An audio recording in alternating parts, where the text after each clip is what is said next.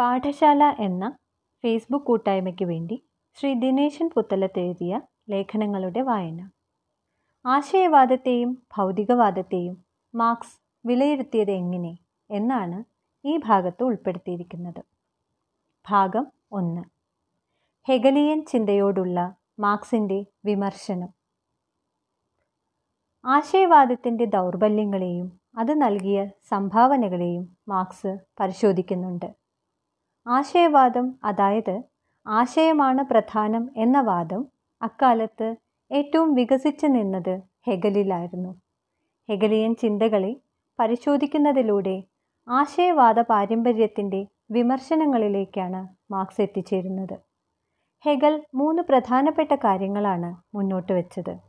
ഒന്ന് ചിന്തയാണ് അഥവാ ആശയമാണ് പ്രാഥമികമായിട്ടുള്ളത്. രണ്ട് ചിന്തയ്ക്കകത്ത് വിരുദ്ധ ശക്തികൾ ഏറ്റുമുട്ടുന്നു. അതാണ് പുരോഗതിക്ക് അടിസ്ഥാനം. മൂന്ന് എല്ലാം മാറ്റത്തിന് വിധേയമാണ്. ചിന്തയാണ് പ്രാഥമികം എന്ന് പറയുന്ന ഹെഗലിന്റെ ആശയവാദത്തെ മാർക്സ് പരിശോധനയ്ക്ക് വിധേയമാക്കി. അതിന്റെ അടിസ്ഥാനത്തിൽ എത്തിയ നിഗമനത്തിന്റെ രത്ന ചുരുക്കം ഇങ്ങനെ ഉദാഹരിക്കാം. മനുഷ്യൻ കൈ പോയാലും കാലു പോയാലും ചിന്തിക്കും. പക്ഷേ തല പോയാൽ ചിന്തിക്കാനാവില്ല. അപ്പോൾ ആശയം രൂപപ്പെടണമെങ്കിൽ തലച്ചോറ് വേണമല്ലോ.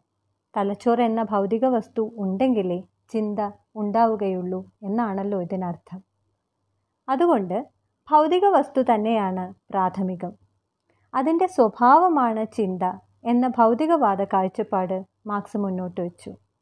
അതിലൂടെ ആശയമല്ല ഭൗതിക പദാർത്ഥമാണ് പ്രാഥമികം എന്ന ഭൗതികവാദ ധാരണയെ മാർക്സ് ഉറപ്പിച്ചു നിർത്തി. ഹെഗലിന്റെ രണ്ടാമത്തെ വാദമായ ചിന്തയ്ക്കകത്ത് വിരുദ്ധ ശക്തികൾ ഏറ്റുമുട്ടുന്നുണ്ട് എന്ന വാദത്തെയും മാർക്സ് പരിശോധിച്ചു. ചിന്തയ്ക്കകത്ത് വിരുദ്ധ ശക്തികൾ ഏറ്റുമുട്ടുന്നു. അത്തരം സംഘർഷങ്ങളിൽ നിന്ന് പുതിയ ഒന്നിലേക്ക് എത്തിച്ചേരുന്നു. അതിന്റെ അടിസ്ഥാനത്തിൽ പുരോഗതി ഉണ്ടാകുന്നു. ഇങ്ങനെ ലോകം മുന്നോട്ടു പോകുന്നു എന്നതാണ് ഹെഗലിന്റെ വാദം. വിരുദ്ധ ശക്തികൾ ഏറ്റുമുട്ടുന്നുണ്ട് എന്നത് മാർക്സ് ശരിവെക്കുന്നു. എന്നാൽ അത് സംഭവിക്കുന്നത് ഭൗതിക വസ്തുവിലാണ്.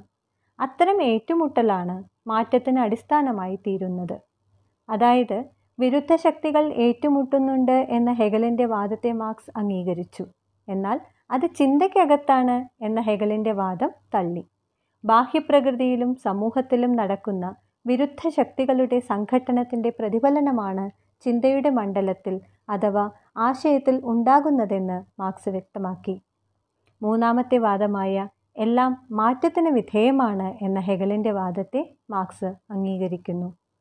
ചുരുക്കത്തിൽ ആശയവാദത്തിന്റെ പാരമ്പര്യത്തിൽ നിന്ന് വൈരുദ്ധ്യവാദത്തെ മാർക്സ് സ്വീകരിക്കുന്നു.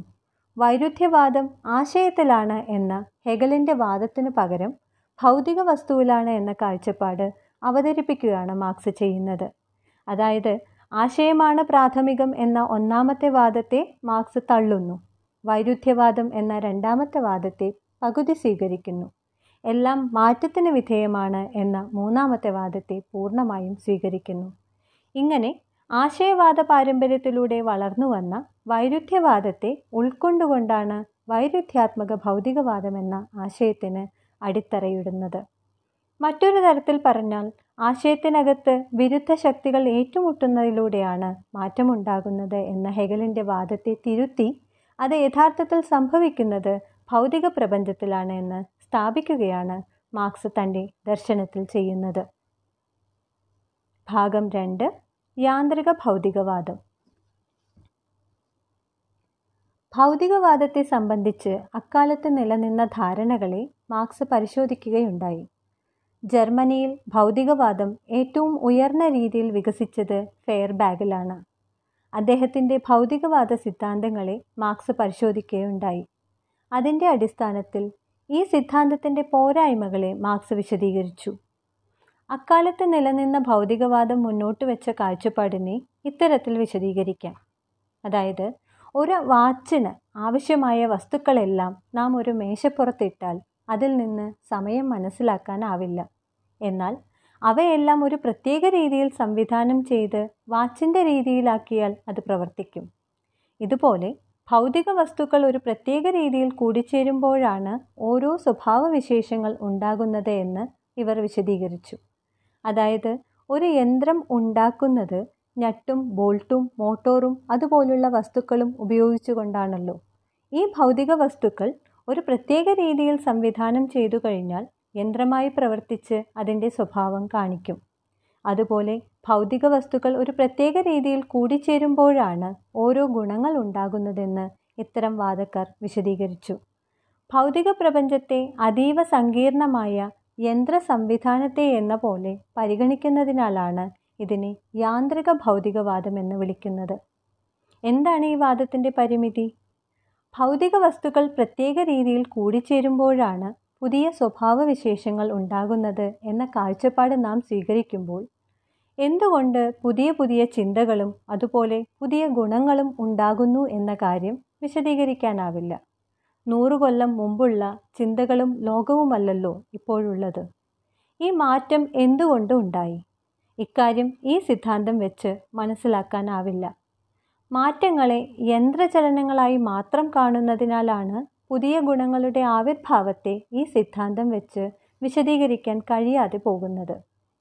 മാറ്റങ്ങളുടെ കാരണം എന്താണെന്നും ഈ കാഴ്ചപ്പാട് വെച്ച് വിശദീകരിക്കാൻ കഴിയില്ല. അപ്പോൾ പുതിയ ഗുണങ്ങൾക്ക് കാരണമായി ഏതോ ശക്തി എന്ന നിലയിലേക്ക് എത്തേണ്ടി വരുന്നു. അങ്ങനെ വരുമ്പോൾ അത് ആശയവാദത്തിന്റെ തന്നെ രീതിയായി മാറുന്നു. യാന്ത്രിക ഭൗതികവാദത്തിൽ ദൈവം പിൻവാതിലിലൂടെ കടന്നുവരുന്നു എന്ന് പറയുന്നത് ഇതുകൊണ്ടാണ്. അതിനാൽ ഇത്തരം കാര്യങ്ങളെ വിശകലനം ചെയ്തുകൊണ്ട് യാന്ത്രിക ഭൗതികവാദം എന്നത് ലോകത്തിന്റെ ചലനങ്ങളെയും മാറ്റങ്ങളെയും വിശദീകരിക്കാൻ പറ്റുന്ന ഒന്നല്ലെന്ന് മാർക്സ് വിശദീകരിച്ചു. ആശയത്തിന്റെ പ്രാധാന്യവും യാഥാർത്ഥ്യവും കാണാൻ കഴിയുന്നില്ല എന്ന പോരായ്മയും ഇതിൽ നിലനിൽക്കുന്നതായി അദ്ദേഹം വ്യക്തമാക്കി. ആശയവാദത്തെയും ഭൗതികവാദത്തെയും മാർക്സ് വിലയിരുത്തിയത് എങ്ങനെ എന്നാണ് നാം ഇതുവരെ കേട്ടത്. ഭൗതിക വസ്തുവാണ് അടിസ്ഥാനമെങ്കിലും ആശയത്തിന്റെ പ്രാധാന്യം എങ്ങനെയാണ് വരുന്നത് എന്ന് അടുത്ത ഭാഗത്തിൽ വിശദീകരിക്കും.